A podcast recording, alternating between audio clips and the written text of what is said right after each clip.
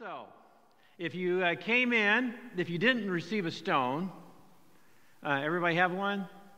If you don't have they're not for throwing, especially at the pastor. Okay? Uh, we are going to use these later. Uh, so make sure you have one. If you don't have one, there's some outside. You can pick one up. So these are amazing things.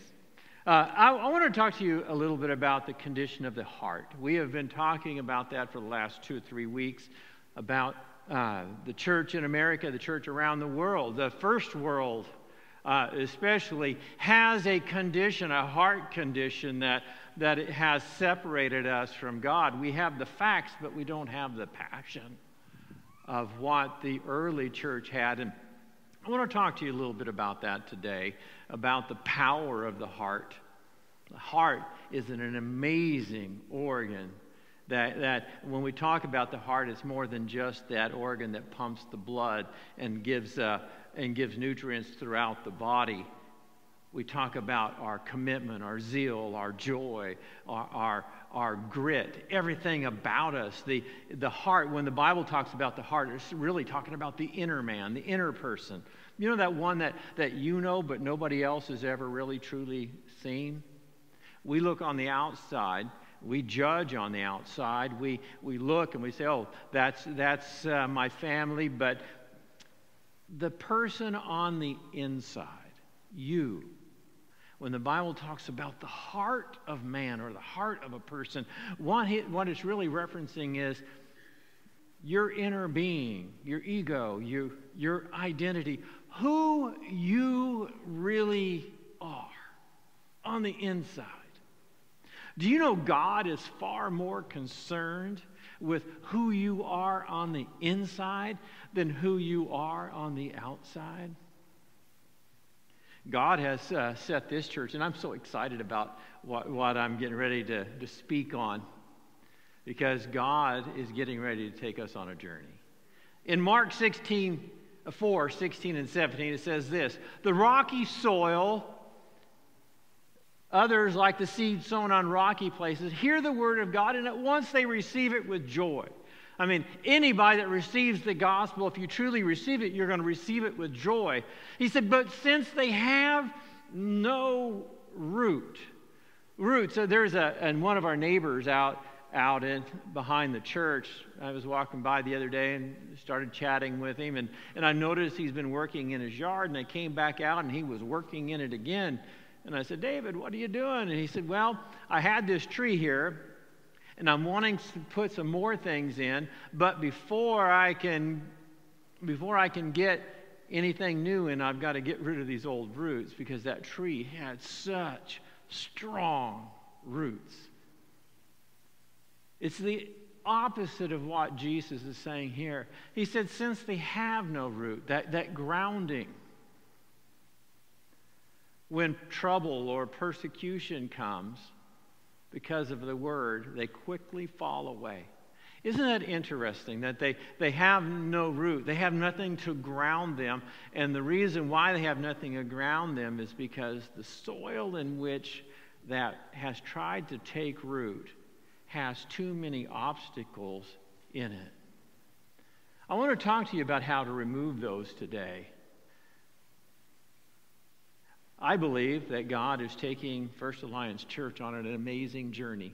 I love journeys. I, I love road trips. All you have to do is just uh, say road trip, and I'm in the car. I'm ready to go. Uh, I was watching on, of all places, YouTube. I know. That's where the nerds go to watch stuff, right? I'm not the only nerd in here. But I was watching this guy, and he was taking a road trip, and he was going across America, but he was going through Appalachia, uh, the, the western side of West Virginia, and that area. And he was just stopping in every little town and just talking with people and meeting new people and just asking them questions and just letting them talk. And I thought, that's the job for me. I get to meet new people every single day. I get to hear their story.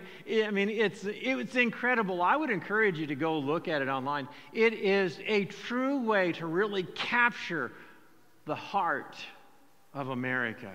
It, it's, it's amazing. And I believe that God has us on a journey.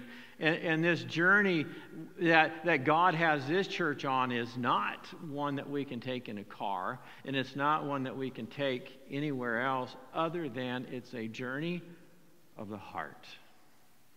I believe that God wants to reconnect us with passion that passion that, that we had when we first connected with the Lord, when we received the gospel and we received it with joy. See, I'm more concerned with the heart of the church than I am the heart of the world. And here's, here's the thing is I, I don't I, I look around us and I believe God has positioned us perfectly for this day and time. And you say, how, how so? I, yeah, I, I'm the same as you. You look around, and, and, and I, I'm seeing well known evangelistic pastors that are caving in to culture and, and are giving in to various things. And you say, Does that bother you? Yes, but it doesn't bother me in the way it may others. See, I look that as the world moves, and gets darker and becomes closer and connected to sin, I believe it gives us an opportunity to shine bright. But that brightness will come through pure hearts. Because after Jesus talks about this, the, the, uh, the wayside and the stony ground. And next week, Lord willing, we'll get to the, the ground with, with all of the thorns and wheat. And then, and then he talks about the fertile heart. Right after that, he says this A city set on a hill can't be hid. And no one lights a candle and then puts it under a bushel. His, his focus is simply this when your heart is on fire for Him, it shines in darkness. If I held out a candle right now in this room with this light, it would illuminate to a certain extent. But should this room turn completely dark, it would shine brilliantly. we have this great opportunity, see, uh, to shine bright. Our, our future, your future, my future is a bright future, but it will always be determined. Our future will always be determined by our heart. Matthew 15, 18 says this But the things that proceed out of the mouth come from the heart and it's those things that defile a man. Jesus said that when we, when we say whatever we say and, and, and, and, and we say something that is negative or we say something that is against somebody else or we, or we or, or we're in despair, it's coming from our heart. From the abundance of the heart, we speak. And God is interested in taking our hearts and transforming them into something that He can use, something that is beautiful. It is in the heart, it's the inner person that Christ is really concerned with. We look on the outside, God looks on the inner person. We can fool people. We can fool people. You can walk up to somebody and say, How you doing? They can say, Man, I'm doing great. And on the inside, they may be in turmoil. I was talking to a gentleman once, and I was in a counseling session with him, and I was just said, "Hey, how was your week?" And he said, "Oh, it was good. I went to work. I did this. I thought about committing suicide. I did that." And I said, "Hey, let, let, hey, oh, let's stop a little bit. Let's go back a little bit." And he said, "What about work?" And I said, "No. Let's talk about that little phrase you put right in the middle." And began to speak to that need that came from the abundance of his heart. See, we can fool others, and sometimes we can even fool ourselves, but if we're honest and transparent with our heart, with our inner man, with our inner being. We know where we are. And the, and the very first thing that we need to understand as people is we can't fool God. If you've ever been frustrated with God, if you've ever been angry with somebody else and you try to, to fake God out, you ever try to do that? Am I the only one that's ever tried to fake God out and say, God, I'm in just a, a great mood and I love everybody? And he's looking at me like, come on. I know what's in your heart. It's easier just to say, Lord, you know my neighbor over there I'm supposed to love? I can't stand them. But I want to love them. God wants honesty from us. I believe for generations the church has focused more on the mind than they have on the heart. See, because the mind tells us what to do, but the heart tells us why. God's more interested in why we're doing things than, than what we're doing. God always honors why. He always honors the heart. Remember the, the story of the widow with the two mites? And she put hers in, and then, and then the wealthy were coming up and just putting all of their in. And, and Jesus said, Wow, look how much she gave. And the disciples looked on the outside, but Christ was looking on the inside because he knew what they were doing, but he knew why she did it. She did it out of a passion and a love and a zeal for her God. See, it's, it's about the why. It's amazing that the Pharisees were, were very intellectual. They knew. They knew the law. In fact, they were so smart. Are you ready for this? They were so smart that they actually made more laws that were actually better than the laws God gave them. Isn't that incredible? And yet, they knew the law. They knew what to do. But when Christ, the Messiah, was standing in front of them, they had no clue who he was because they were so focused on what that they didn't know why. They had no heart, no passion, no love, no zeal. It's amazing when, when, when something is new. I, I, have talked to people throughout my life, and I, I talked to them about journeys that they have taken. Inevitably, some of the most amazing journeys that they've ever had in their life. Some of the most amazing journeys that I've had in my life it were the ones that were taken on a whim.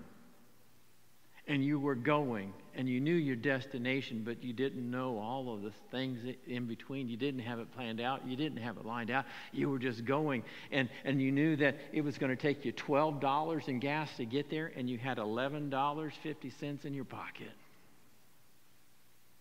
It was those, those times that, that had faith, that had heart, that you were just living on the edge and it was so exciting. It was it's like you didn't have it all figured out and you didn't have it all lined out and it was okay because your heart was so dedicated to what you were doing that's why I, I love new churches because new churches are kind of that way. It's like, hey, let's go, let's do this. And, and it's incredible. And, and they don't understand everything that they need to do, but they thrive because they, are, they know the why in the heart. And they haven't allowed the what to replace it.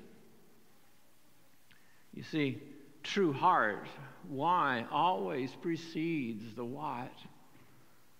If you have, if you know what to do, but you have forgotten why you're doing it, it won't really matter. I have watched sport, sports teams over the years.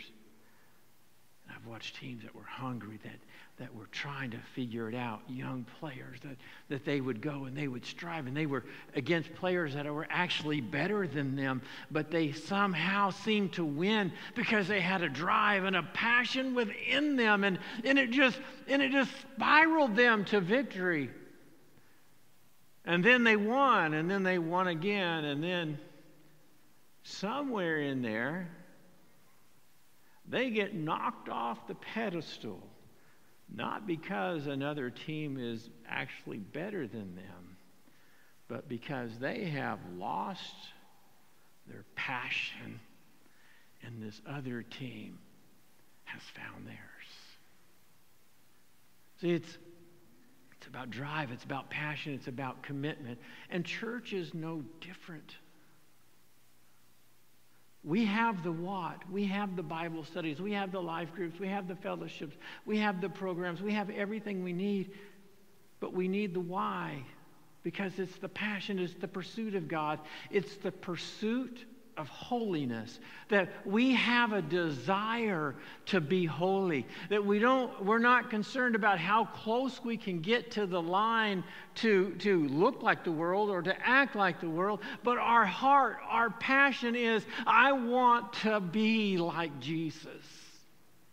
And when we want to be like him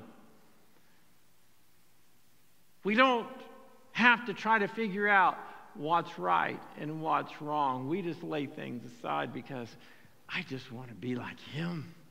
I want to follow Him.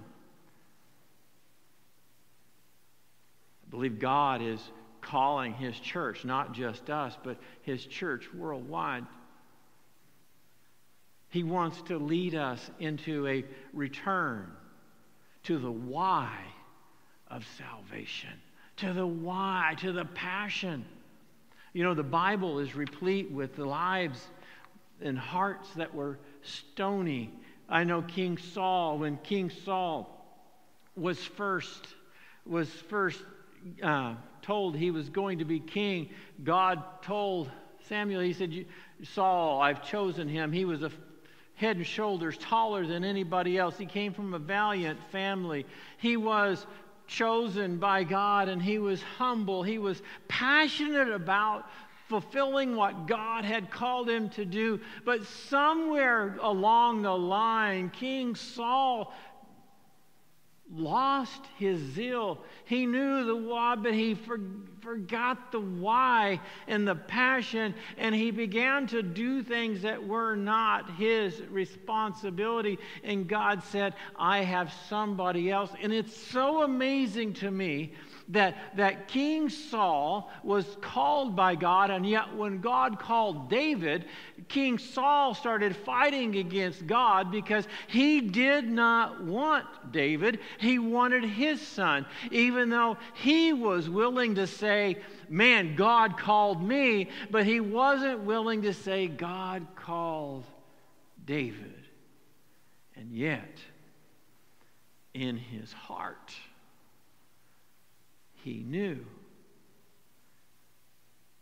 And yet, the stones that were in his heart kept him from following what God wanted.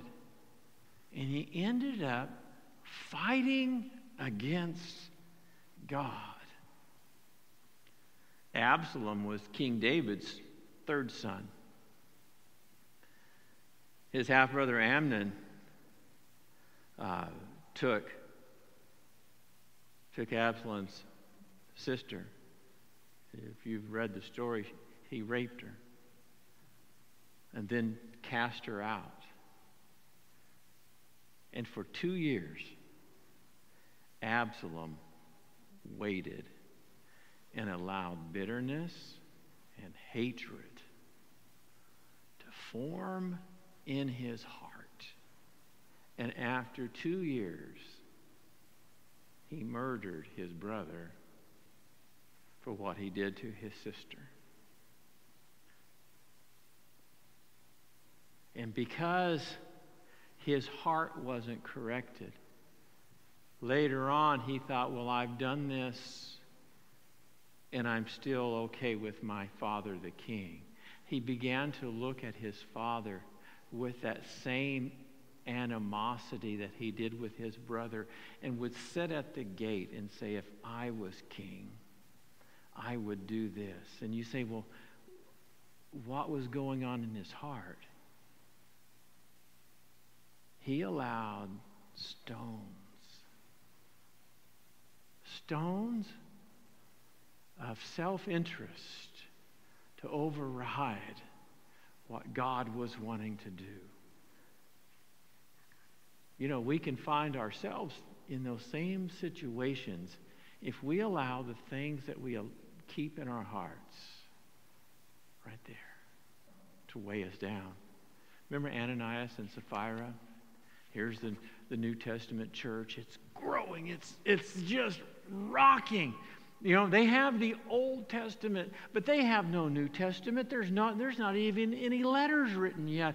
They are just passionate about following this, this, this Messiah, that Christ that, that died and rose again, and now the Holy Spirit has fallen, and these people are so passionate that they begin to give the things that they have, and, and, and they're, they're helping one another, and they're serving one another, and they're blessing one another, and they're praying together, and they're bringing their family and their friends into this brand new community that is full of passion and heart and love.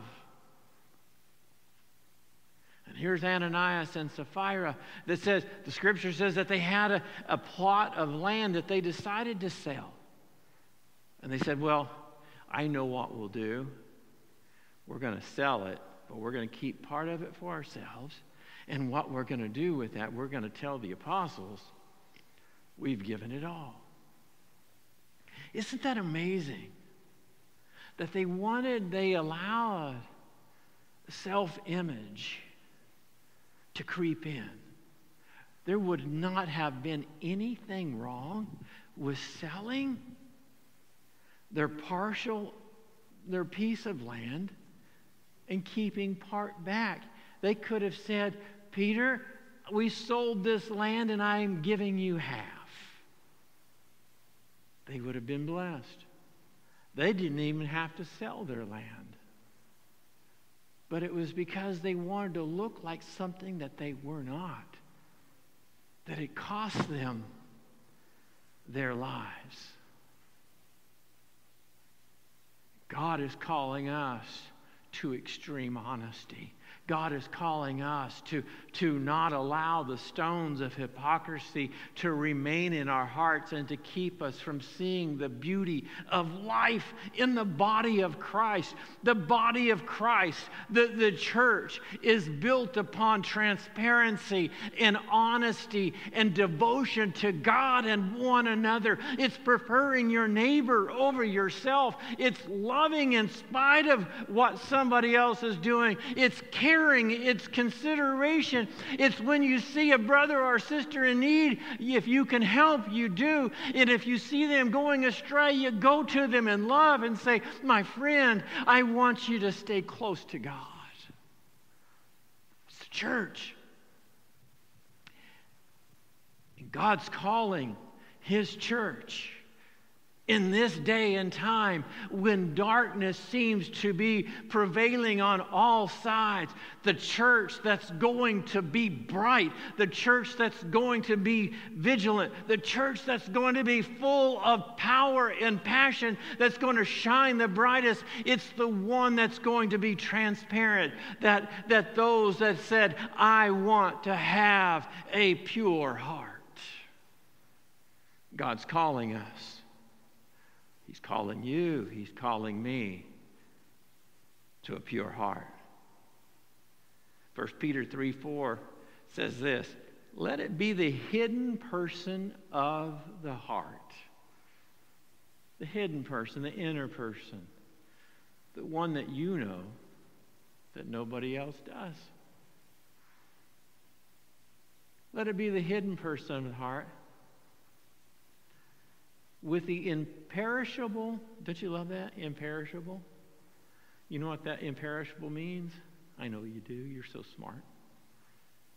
It means it will never fade out. It's like those double knit pantsuits from the 1970s. They're still around. You can't burn them. You, they, they never wear out. He said, Let it be the hidden person of the heart, not the outward person, but the inner person, with the imperishable quality of a gentle and quiet spirit. That's precious in the sight of God. What is he saying? He's saying, be real and allow the love of God to prevail in you. Luke, Jesus says the good man out of the good things that are, is stored up in his heart gives good things. For out of the overflow of our hearts, that's how we speak. I'm going to ask our praise team to come back. We're getting ready to use these stones here in a minute.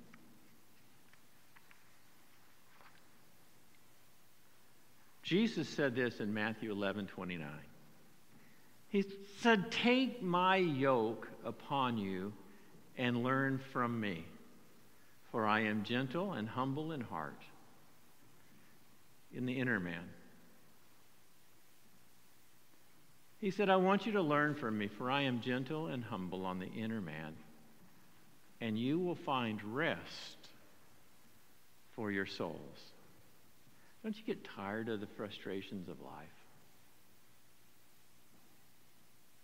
Struggle with self. It's only found in Christ. James said it this way He said, Who is wise and understanding among you? He's saying, the wise and the understanding, those that have knowledge and know how to use it, let them show it by their good life, by deeds done in humility that comes from wisdom. But if you harbor bitter envy and selfish ambition in your hearts, do not boast about it or deny the truth. What's he saying? Because basically, if you look at bitter envy, which is jealousy or selfish ambition, pretty much everything in our life, any, heart, any stones that we have in our heart, could probably fall into one of those two categories. And he's saying, if you have those stones in your heart, don't brag about it, but recognize them. Know that they're there. He's talking about being wise.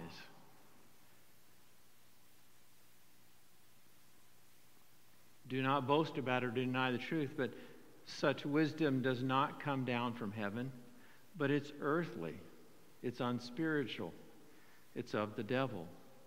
For where you have envy and selfish ambition, there you find disorder and every evil practice. I believe that each and every one of us, at some point in our lives, have had issues of heart and we have allowed jealousy or bitterness or something in our lives that has cost us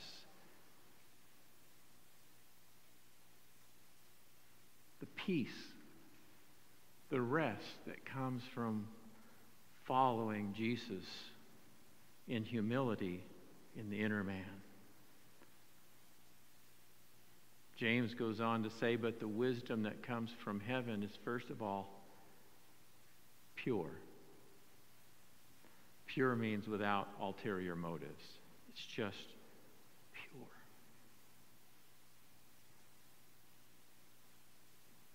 Then peace loving, considerate, submissive, full of mercy and good fruit, impartial and sincere. Then he goes on to say, Peacemakers who sow in peace raise a harvest of righteousness. We're talking about our hearts. I'll give you a chance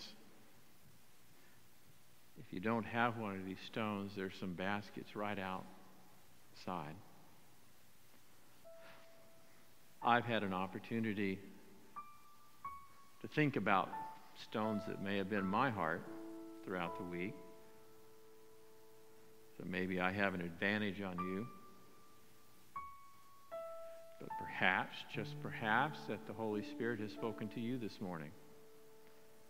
Whether you're new or you've been here your entire life, whether you've been following Christ for a year or 50 years, it's irrelevant.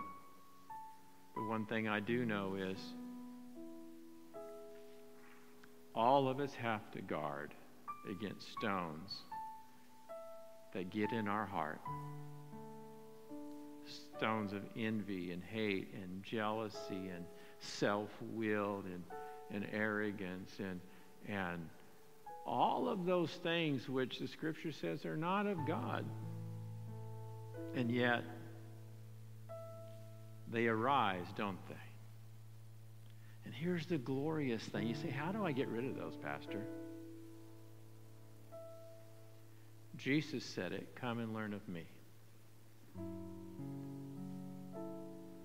Don't allow the stones that can get in your heart to interfere with the growth of the Spirit in our lives. I would like to give you an opportunity, whatever the Lord is speaking to you about. When they when the band begins to, to sing here in a moment, the only way I know to do get rid of these is to lay them at the foot of the cross. You say, but I'm struggling with mine. It's okay. Be honest with the Lord and say, Lord, I see this stone in my heart and I don't want it there and I have I'm keep I'm fighting to get it out. I'm trying to dig it out. I'm trying to move it, but I am laying it at the foot of the cross. And I am going to learn from you, for you are meek and lowly. For you're the one that said, "Father, forgive them. They don't know what they're doing." See, it's about our hearts, not about anybody else's. It's about ours. It's not about what other people have said. It's not about what other people have done. It's not about where, what everybody else in the world is saying or doing. It's between you and God. It's the inner man. It's the heart. It's the one that nobody knows but you and God. And it's that thing that's lodged in there. You say, God, here it is. Here it is. And if you need to go make reconciliation with somebody, you do it. If you need to ask for forgiveness, you do it. And if you need to, to make reconciliation, you do it. Whatever you need to do, my friends, I promise you this that God is calling a people of pure heart. He is calling people that will lay down the things of this life and have a passion and a desire to seek the things of God out of a, out of a heart that wants to love Him and wants to serve Him, that doesn't want to see how much it can get by with. It's not so focused on the what that we do, but the why that we do it. And it's the stones in our lives that keep the why from growing. Here we are. I don't want you to write on it, put your name on it, although in my mind I already know what's on mine. And I'm asking the Lord to help me as I lay it at the foot of the cross. What's the Lord talking to you about? Team, would you pray? Uh, would you play? You can pray as you play.